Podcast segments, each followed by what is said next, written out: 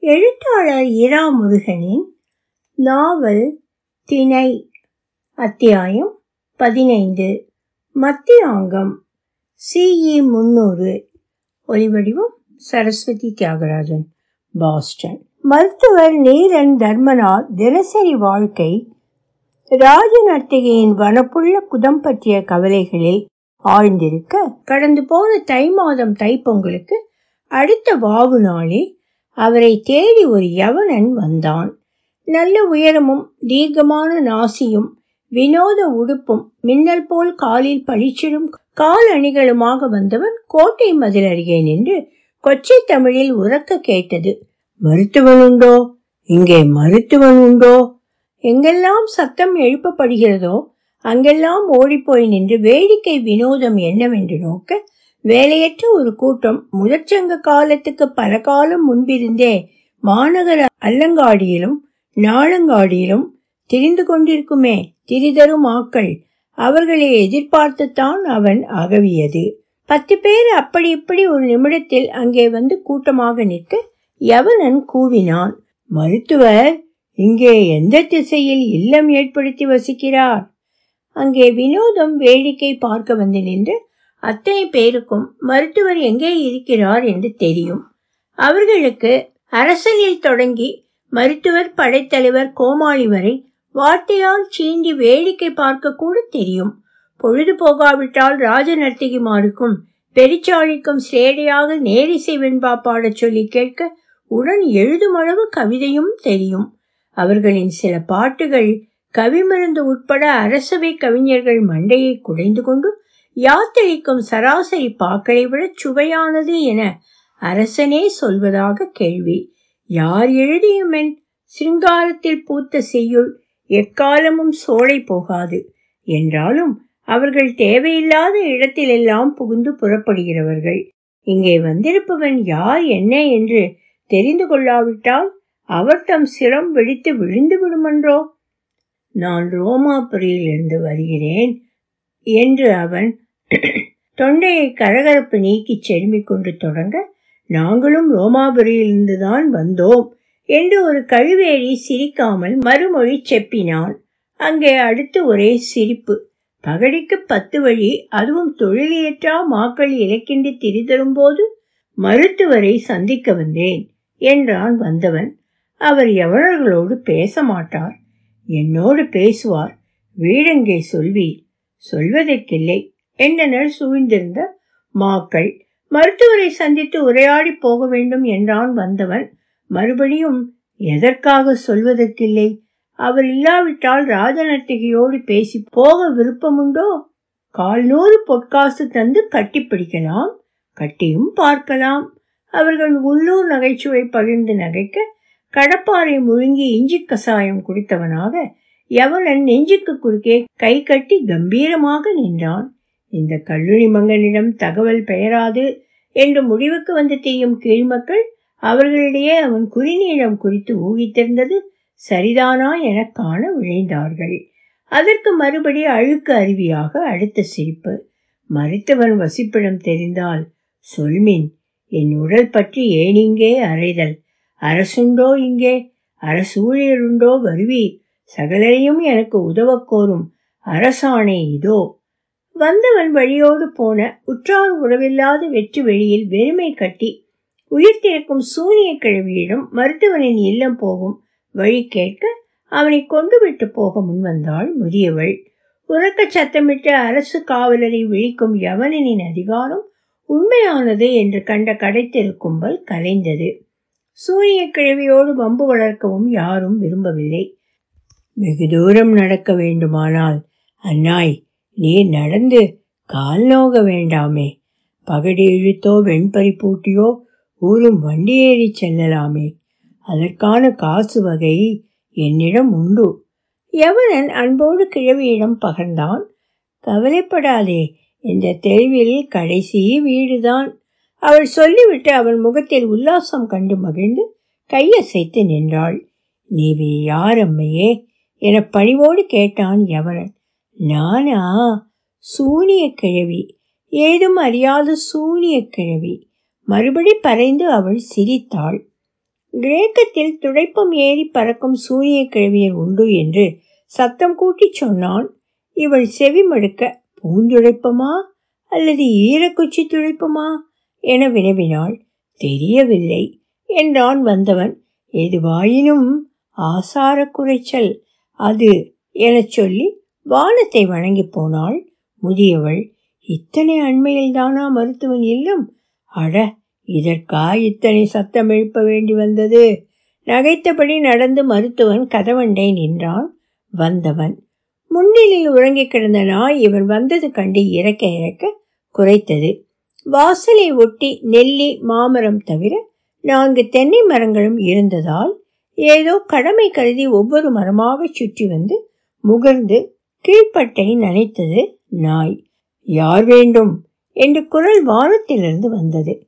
மாமர மேற்கிளையில் இருந்து காயும் ஒழுவும் மருந்தரைக்க சீவி இருந்த மருத்துவர் சறுக்கி கீழே இறங்கினார். உன்னை எதிர்பார்த்தேன்.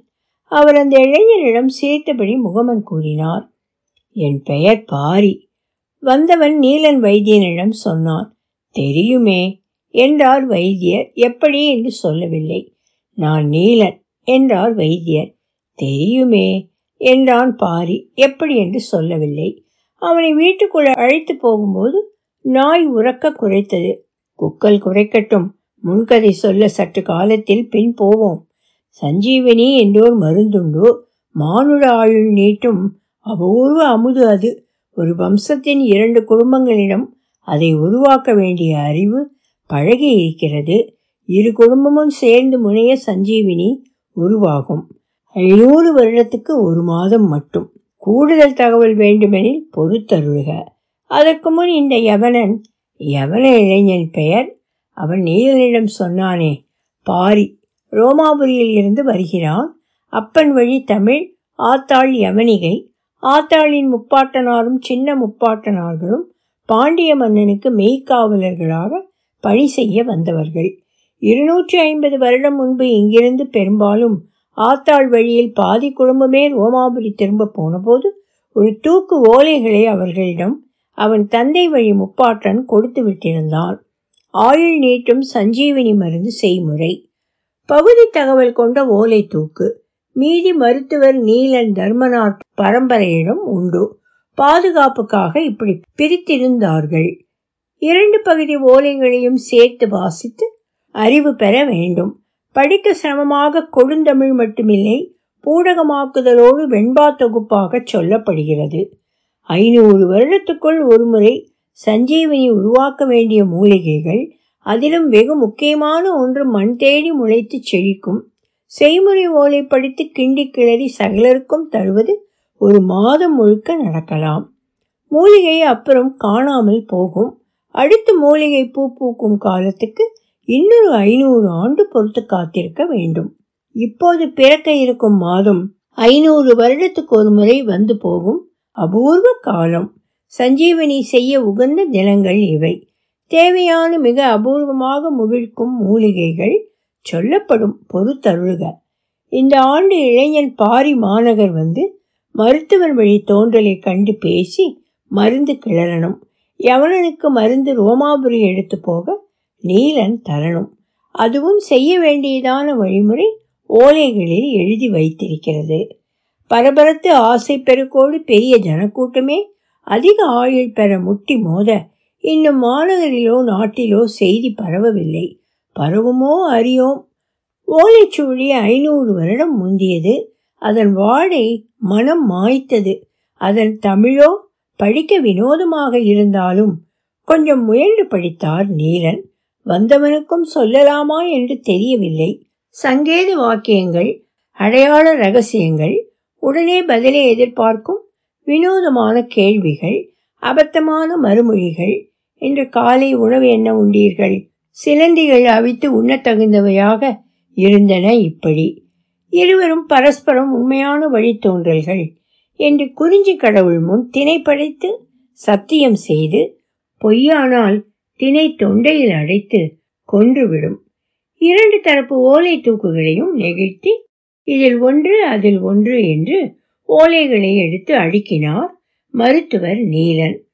உணவு விடுதியோ சத்திரமோ அண்மையில் உண்டா? போய் உண்டு வருகிறேன். சொல்லியபடி வாசலில் நின்றான் அவன். இரு இங்கேயே உண்ணலாம் என்று கைகாட்டி தடுத்து அழைத்தார் மருத்துவர். இருவருக்கும் தாய் வழியோ தந்தை வழியோ உறவு உண்டு என்பதே அவன் மேல் அன்பு காட்ட தூண்டியது.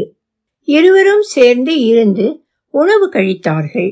அவன் கொண்டு வந்த உலர்பழங்களும் இவர் வைத்திருந்த பழகிய தினை அரிசி வேக வைத்த சோறும் அவனது உலர் காய்கறிகளை வேக வைத்ததும் இவரது வாழையும் மாவுமாக உண்டாக்கிய சகல உணவும் நீலன் இணையர் கொண்டு வந்து வைக்க நிறைவாக உணவு கழித்தார்கள். அடுத்த முப்பது நிமிட நேரம் அசாதாரணமான செயலொன்றில் ஈடுபட்டிருந்தார் மருத்துவர். ஒவ்வொரு ஓலையாக வந்தவன் எடுத்து கொடுக்க அதை படித்து வாயிலிட்டு மென்று தின்றார் அவர். உப்பு புளி மிளகு வெல்லம் பொடித்து இடித்து கலந்து அருகிலேயே ஒரு கிண்ணத்தில் வைத்திருந்ததை அவ்வப்போது ஒரு சிறு கரண்டியில் எடுத்து உண்ண தவறவில்லை. ஓலை உண்பது எளிய செயலா என்ன? மொத்தம் அறுபது ஓலைகள் சின்ன சின்னதாக இரண்டங்குல நீளம் அகலம் உள்ளவை. அதில் இருந்த மருந்து ஏற்படுத்தும் வழிமுறை மருத்துவர் அறிவில் ஏறியிருந்தது. அவர் மறிக்கும் போது தன் வழித்தோன்றலுக்கோ அப்படி யாரும் இல்லாத பட்சத்தில் தேர்ந்தெடுத்த இன்னொருத்தருக்கோ ஓலைகளில் எழுதி கொடுக்க வேண்டும். யவன பூமியான ரோமாபுரியில் இருக்கும் சகோதரமும் இதேபடி செய்வார். ஆக அவசரமாக சாகாதிருக்க மருந்து சஞ்சீவினி உருவாக்கும் செய்முறையில் ஒரு மரபு தொடர்ச்சி உண்டு. மருத்துவர் சொல்லி நிறுத்தினார். யவனன் பிரமித்து நின்றான். அடுத்த ஞாயிறு இதே நேரத்துக்கு வா. மருந்து தயாராக இருக்கும். உங்கள் குடும்பத்துக்கு மட்டும் தரப்படும். என்றார் மருத்துவர். இல்லை எனக்கு வேண்டாம். ஓலை நறுக்குகளோடு இங்கே எல்லாரும் அறிய வர வேண்டும் என்று குடும்பத்துக்கான செயல் புரிய வேண்டியதால் வந்தேன். ஊர்கூட்டி வந்து சேர்ந்து அவற்றை உங்களிடம் கொடுத்ததோடு என் பணி கிட்டத்தட்ட முடிந்தது. சஞ்சீவினி நீங்கள் உருவாக்கும் போது பாதுகாப்பு தருவது என் இறுதி பணி. மகிழ்ச்சி. நீ இங்கேயே தங்கலாம். என்றார் நீலன். கலகலவென்று சிரிப்பு சத்தம் இரண்டு அழகான இளம் பெண்கள் வெளியில் இருந்து ஆளுக்கு ஒரு கட்டு மூலிகை தழை பொதிகளோடு உள்ளே ஓடி வந்தார்கள். என் மாணவர்கள்தாம் பயிற்சி மருத்துவச்சி பெண்டுகள் நீலன் பாரியின் பார்வை போன தடமுற்றி சொன்னார் அப்படியா? மகிழ்ச்சி. பாரி அவர்கள் குரலை கேட்டபடி நின்றான். ஆயுள் நீட்டிக்கும் அற்புத மருந்தை ஏன் வேண்டாம் என்கிறாய்? நீலன் அவனை கேட்டான். வேண்டாம். சூழ இருக்கிறவரெல்லாம் இயற்கைப்படி இறந்து போக பின்னால் வரும் பத்திருபது தலைமுறைக்கு பாரமாக நான் இருக்க விரும்பவில்லை. என் குடும்பத்திலும் இதுதான் நிலைப்பாடு. கொஞ்சம் சுற்றி பார்த்துவிட்டு வருகிறேன். நான் யார் என்று யாராவது கேட்டால் என் மருமகன் என்று சொல். நீலன் எதையோ கொதிக்க வைத்தபடி கூறினார். அவன் சிரித்தபடி படி இறங்கினான். தினை மத்தியாங்கம் அ. மருத்துவர் பகடு பூட்டிய ரதம் செலுத்தி என்றால் எருது பூட்டிய வில்வண்டி ஏறி புறநகர் வந்து சேர்ந்தபோது குற்றுச்செடிகள் முளைத்த தரிசு முழுக்க குதங்கள் உயர்ந்திருக்க கண்டாரே அன்றி மூலிகை ஏதும் முளைத்திருக்க பார்த்திருந்தார் இல்லை. ஆயுள் நீட்டிக்கும் மருந்து உண்டாக்க தேவையான ஐந்து மூலிகைகளில் இரண்டு மழை பெய்த ராத்திரிகளில் மலர்ந்து விடியலில் உதிர்ந்து போகும் வகையானவை.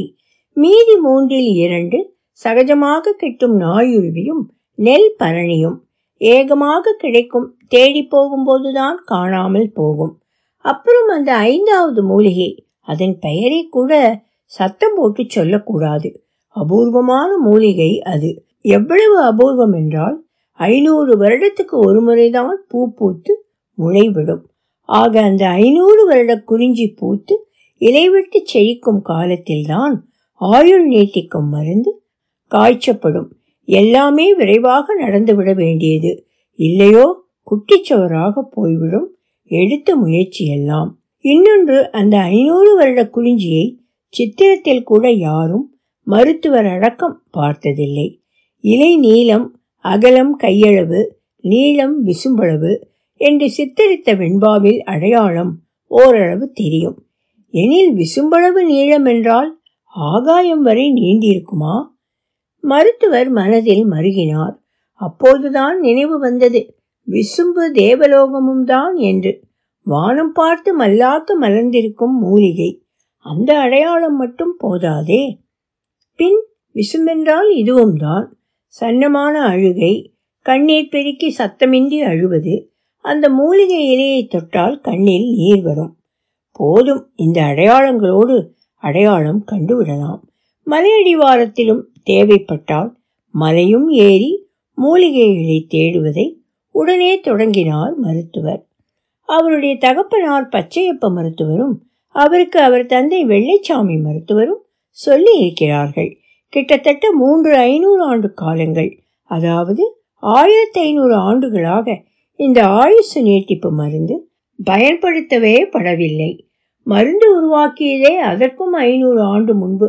சரியாக சொன்னால் முதற் சங்க காலத்தில் லெமோரியா கண்டத்தை கடல் கொண்டு போன ஆழி பேரலை காலத்தில்தான். அதன்பின் கோக்கர் மலையில் உயிர்கள் இறைவன் அருள் கொண்டு மீண்டும் உயிர்த்தன. அவற்றில் மானுட ஆயுளை நீட்டிக்கும் மருந்தை இடைச்சங்க கால சான்றோர் உருவாக்கினர். அந்த நாகரிகத்தையும் கலாச்சாரத்தையும் மலைவாழ் உயிர்களையும் அடுத்த சுனாமி ஆழி பேரலை அடித்து போக முதல் சங்க நகரும் பள்ளியும் கிராமமும் கடல் திருப்பி தந்து போனது. உயிர் நீட்டிக்கும் மருந்து இடைச்சங்க கால உருவாக்கம் என்றாலும் வாய்மொழி விவரங்கள் தவிர எழுதிய ஓலை ஏதும் இல்லை அது குறித்து அது இப்போது கடைச்சங்க காலத்தில் இடைச்சங்க காலத்துக்கு ஐநூறு வருடம் அடுத்து வாய்மொழியாக நீலன் மருத்துவரிடம் அடைந்தது. சாரதி இங்கே பலதரத்தில் குதம்தான் உண்டு. மூலிகை பார்க்க பின்னொரு நாள் வரலாம். இப்போது மலை நோக்கி பகடு செலுத்து. மருத்துவர் ரதமேறி அமர பகடுகள் ஜல் ஜல் என சதங்கை ஒழித்து ஓடத் தொடங்கின மலைச்சுவட்டில் புதியதாக கொத்திய படிகள் ஏறி மருத்துவர் மலையேகினார் மலையோர குறுநிலத்தில் கொடுந்தமிழ் உறைவீச்சு நடத்துவோர் மலை சவிட்டி என கூறும் வழக்கம் ஓர்த்தாரினில் நினைவு கூர்ந்தார். சவிட்டி போகலாம் என்று படிகளை விலக்கி புல்லும் பூச்செடியும் மூலிகை செடியும் மிளகு கொடியும் பசுமை காட்டிக் கொண்டிருந்த தரையில் அவர் கவனம் நிலைத்தது. வானம் பார்த்து நிமிர்ந்திருக்கும் புது இலைகள் அடர்ந்த நிலம் சிரித்தது. ஐநூறு வருடத்துக்கு ஒருமுறை பூக்கும் ஐநூற்று குறிஞ்சி அதுதானா? இலைகளை ஜாக்கிரதையாக தொட்டார். கண்ணில் நீர் திரையிட்டது. மூலிகை கொடுத்த கண்ணீர் மட்டுமில்லை. தேட வேண்டாமல் காலை சுற்றும் பூச்செடி கிடைத்த ஆனந்த கண்ணீரும் அன்றோ அது. இருநூற்று குறிஞ்சியும் முன்னூற்று குறிஞ்சியும் எந்த சிரமமுமின்றி உடனே கெட்டின. எங்கும் எப்போதும் கிடைக்கும் நாயுருவியும் நெல் பரணியும் மட்டும் கிடைக்கவே இல்லை. இங்கில்லாவிட்டால் என்ன? வைத்தியர் வீட்டு புழக்கடையில் அந்த இரண்டும் அவர் விதைக்காமலேயே தழைத்து பெருகியுள்ளன. தோட்டம் நேராக்குதல் செய்யாததால் கிடைத்த அந்த இரண்டும் எடுத்து சஞ்சியில் நிறைக்க மனம் நிறைந்தது. மறுநாள் ஓலையில் கண்டபடி அதிகாலையில் கண் விழித்து எரிக்கிளை தலை பெய்து நீராடினார் மருத்துவர். மருத்துவர் துணைவி இன்று உத்தராயணம் அல்லவே எதற்கு எரிக்கிளை தலையில் வைத்து குளியல்? எனக் கேட்டாள். இது சஞ்சீவினி மருந்து காய்ச்ச. என்று மட்டும் சொன்னார் தலை போகிற ரகசியமாம் அவர் கையாள்வது. எல்லா மூலிகைகளையும் மற்ற பொருட்களையும் கை நிறைய சேர்த்து வைத்திருந்த பருத்தி பைகளிலிருந்து எடுத்து பழுக்காத்தட்டுகளில் நிரப்பி வைத்தார். கிழக்கு நோக்கி அமர்ந்து கழுவமும் மருத்துவ விளக்கும் எடுத்து வைத்து விளக்கை ஏற்றினார். மிக பெரியதாக கழுவம் அடுப்பேற மூலிகை துண்டங்கள் எண்ணெய் மினுக்கி சூட்டில் வெந்து நீரில் கரைந்து நல்ல வாசனை எழுப்பின. அது உயிரின் வாசனை. ஆயுள் நீட்டிக்கும் மருந்து உருவாகி கொண்டிருந்தது. திணை மத்தியாங்கம் ஆ. சிறுநகர கட்கோட்டையில் சாவை குணமாக்க மருந்து கண்டுபிடித்து விட்டார்கள். அதை பரிசோதிக்க பத்து பேரை ஆளுக்கு நூறு பொன் கூலி காசு கொடுத்து ஆயுசும் ஐநூறு வருடம் நீடிக்கப்படுகிறார்கள். பிரசவ ஆஸ்பத்திரி தாதிகளில் இருந்து சுடலையில் பிணம் சுடும் வெட்டியான் வரை வேறேதும் பேச்சு இல்லை. வீட்டில் வளர்க்கும் கிளிகளும் மருந்து மருந்து என்று மந்திரமாக உச்சரிக்கின்றன. கோட்டை கதவுகள் அடைத்து மூடப்பட்டன. மருத்துவர் ஆயுள் மருந்தை உருவாக்குவது பக்கத்து கிராமம் சிறு நகரம் என எங்கும் பரவியது. அது பல வடிவாக திரிந்தது. ஒரு திரிப்பு உடலின்றி உயிர் மட்டும் நீடிக்க மருந்து வந்ததாக சொன்னது. மற்றொன்று குரங்குகளின் உயிரை மனுஷர்களுக்கு மாற்றி வைத்து அவர்களை மார்க்கண்டேயர்களாக்கினதாக எக்காலம் முழக்கியது. வேறொன்றோ மருந்து உண்ண ஆயுள் நீடிக்கும் எனில் உடல் சுருங்கி சிட்டுக்குருவி ஆகிவிடும் என்று பயமுறுத்தியது. அது வந்த சோட்டிலேயே அடுத்த வதந்தி மருந்து உண்ண உடலும் பூரிக்கும் என்று எதிர்காலத்தில் எல்லோரும் சிறு குன்றுகளாக நகர்வர் என கூறின உடல் குரங்காக ஆயுள் ஐநூறு ஆண்டாவதை இன்னொரு திரிபு சொல்லியது. மருந்து உட்கொள்ள மலச்சிக்கல் தீரும் என்ற வதந்தியை நூறு பேராவது நம்பினார்கள். எது எப்படியோ வெளியூரார் வராமல் இருக்க கோட்டை கதவுகள் அரைந்து சாத்தப்பட்டன. அவர்களும் நம்மவர்கள் தானே என்று வெளிமதில் வெளிமதில் பக்கம் சூழ்ந்து நின்றவர்களை பற்றி பரிதாபம் காட்டிய மனிதாபிமானிகள் இருந்தார்கள். அவர்களை இழுத்து போய் கோட்டை வாசலுக்கு அந்த பக்கம் தள்ளிவிட்டு பிரச்சனை தீர்ந்ததாக அரசு தரப்பில் மன நிறைவு தெரிவிக்கப்பட்டது. இது வெளிவட்ட நிகழ்வுகளின் தொகுப்பு என்றால் நகருக்குள் நிலைமை வேறு மாதிரி இருந்தது. மருந்து காய்ச்சி முடித்தவுடன் வியர்வையும் கையில் பிசுக்காக மருந்து ஒட்டி இருந்ததையும் களைய ஆற்றுக்கரையில் ஊற்று போட்டு அதில் இறங்கி ஒரு மணி நேரம் குளித்தார் மருத்துவர். பகல் சாப்பாட்டையும் ராத்திரி சிற்றுண்டி தீனியையும் ஒரே இருப்பில் உண்ணப்போகிறேன் என்று அடுத்து மனைவியிடம் கூறிய போது அவள் இன்னொரு தடவை ஆச்சரியப்பட்டாள். ஓலைச்சுவடி படித்து படித்து தப்பும் தவறுமாக புரிந்து கொண்டு குளிரத்தனமாக ஏதாவது செய்ய முனைந்திருக்கிறீர்கள். ரெண்டு வேளை சாப்பாட்டை ஒரே தடவை எப்படி உண்ண முடியும்? அவள் கேட்டாள். அரசரை சந்திக்கப் போகிறேன். அவர் பேச ஆரம்பித்தால் மணிக்கணக்காக பேசுவது மட்டுமில்லை. சாப்பிட ஒரு கை அவள் பொறி கூட கொடுக்க மாட்டார் குடிக்க தண்ணீர் மட்டும் போனால் போகிறது என்று கொடுக்கச் சொல்வார். இப்படி நிலைமை இருக்க எளிதாக காலையில் பேச ஆரம்பித்து சாயந்தரம் வரை புடுங்கி எடுத்து விடுவார். என்பதால் பசிக்காமல் இருக்க சாப்பிட்டு போவேன் என்று மருத்துவர் விளக்கம் செய்து உண்டு போனார். அரசர் மருத்துவர் வருவதை எதிர்பார்த்து கொண்டிருந்தார். அவருக்கு முகமன் கூறி பாராட்டியது இந்த வகையில் இருந்தது.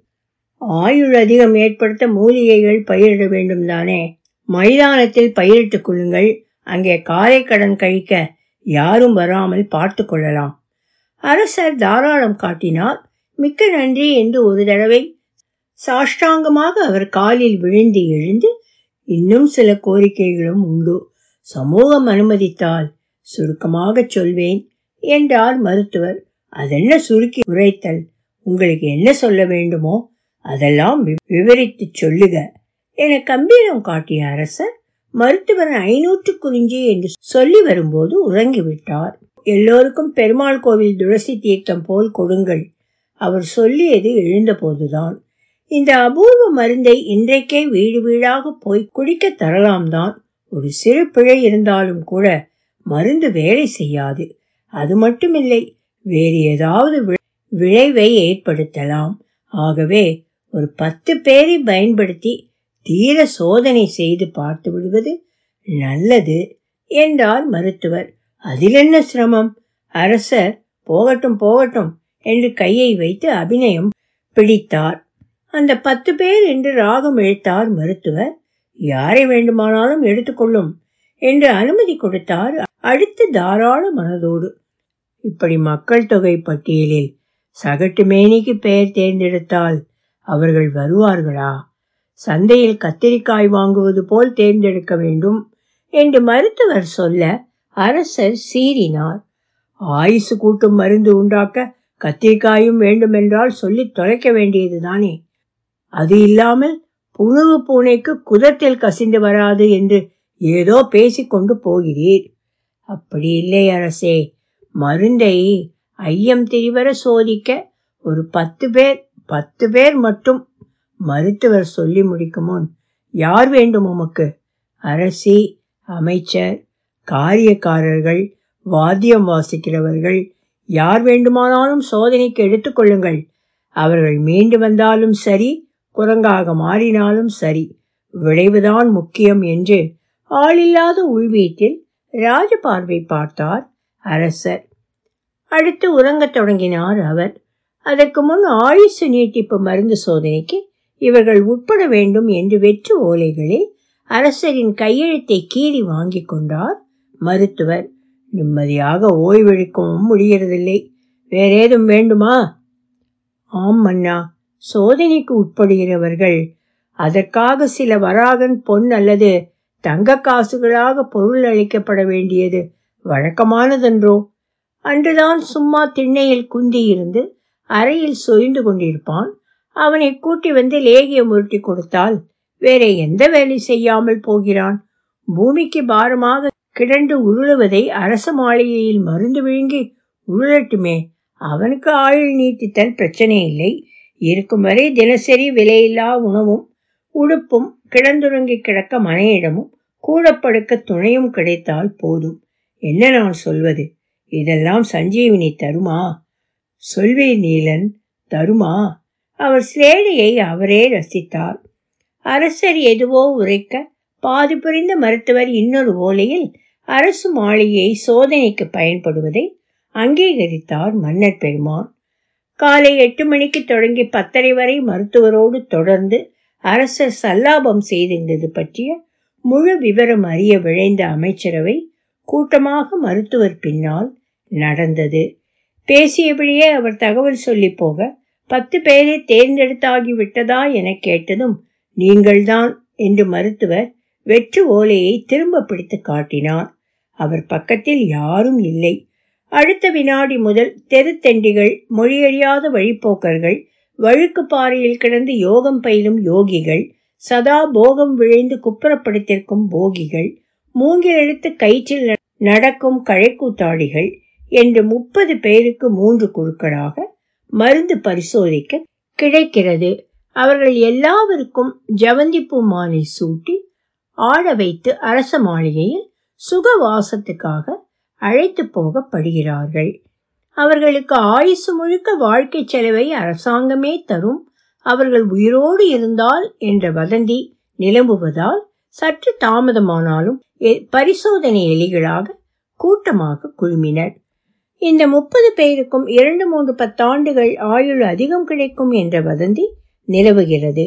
மருத்துவரின் உதவியாளர்கள் இந்த முப்பது பேருக்கும் மருந்து கொடுத்தார்கள். மருந்து புகட்டவும் அரசர் ஆணைப்படி நிதி ஒதுக்கப்பட்டு உதவியாளர்கள் இருவருக்கு ஊதியமும் நிர்ணயிக்கப்பட்டுள்ளது. இது அரசு மாளிகை முகப்பில் வைத்து வாசலில் பெரும் கூட்டமாக பார்த்திருக்க நடந்ததாகும். மருந்து கசப்பாக இருப்பதாக முதலாம் அவர் சொன்னார். அடுத்தவர் நீர்க்கோவை காரணம் சுவை தெரியவில்லை என்றார். மீதி பதினெட்டு பேர் கசப்பையே சுவையாக சொன்னார்கள்.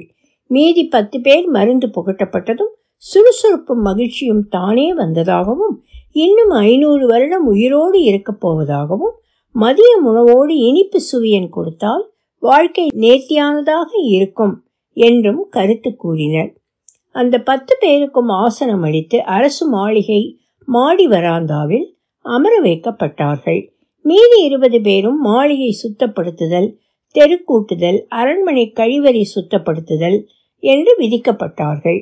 முப்பது பேருக்கும் போதும் என்று சொல்லும் வரை சைவ உணவு தினசரி மூன்று தடவை வழங்கப்பட்டதோடு பாதாம் பருப்பும் உலர் திராட்சையும் இட்டு சுண்ட காய்ச்சிய பாலும் இரவில் பனங்கற்கண்டு சீனியும் கலந்து அதே போல் சுண்ட காய்ச்சி தரப்பட்டது. அரசனுக்கு அடுத்தபடி வேறு யாருக்கும் இந்த பால் உபச்சாரங்கள் இதுவரை அளிக்கப்பட்டதில்லை என்று அமைச்சர்கள் முதல் பொதுமக்கள் வரை ஆச்சரியப்பட்டு பேசினார்கள். முப்பது பேருக்கு தினசரி ஐந்து தடவை மருந்து பலாச இலைகளில் வைத்து விழுங்கும்படி அளிக்கப்பட்டது. முதல் இரு நாட்கள் மருந்து சாப்பிட்டவர்களுக்கு எதுவும் தனிப்பட்டதாக நடக்கவில்லை. மூன்றாம் நாள் சாயந்தரம் மருந்து தரும்போது அவர்கள் பலாச்சுளைகளை உண்டு கொண்டிருந்தார்கள். உண்டு கொண்டிருந்தார்கள்.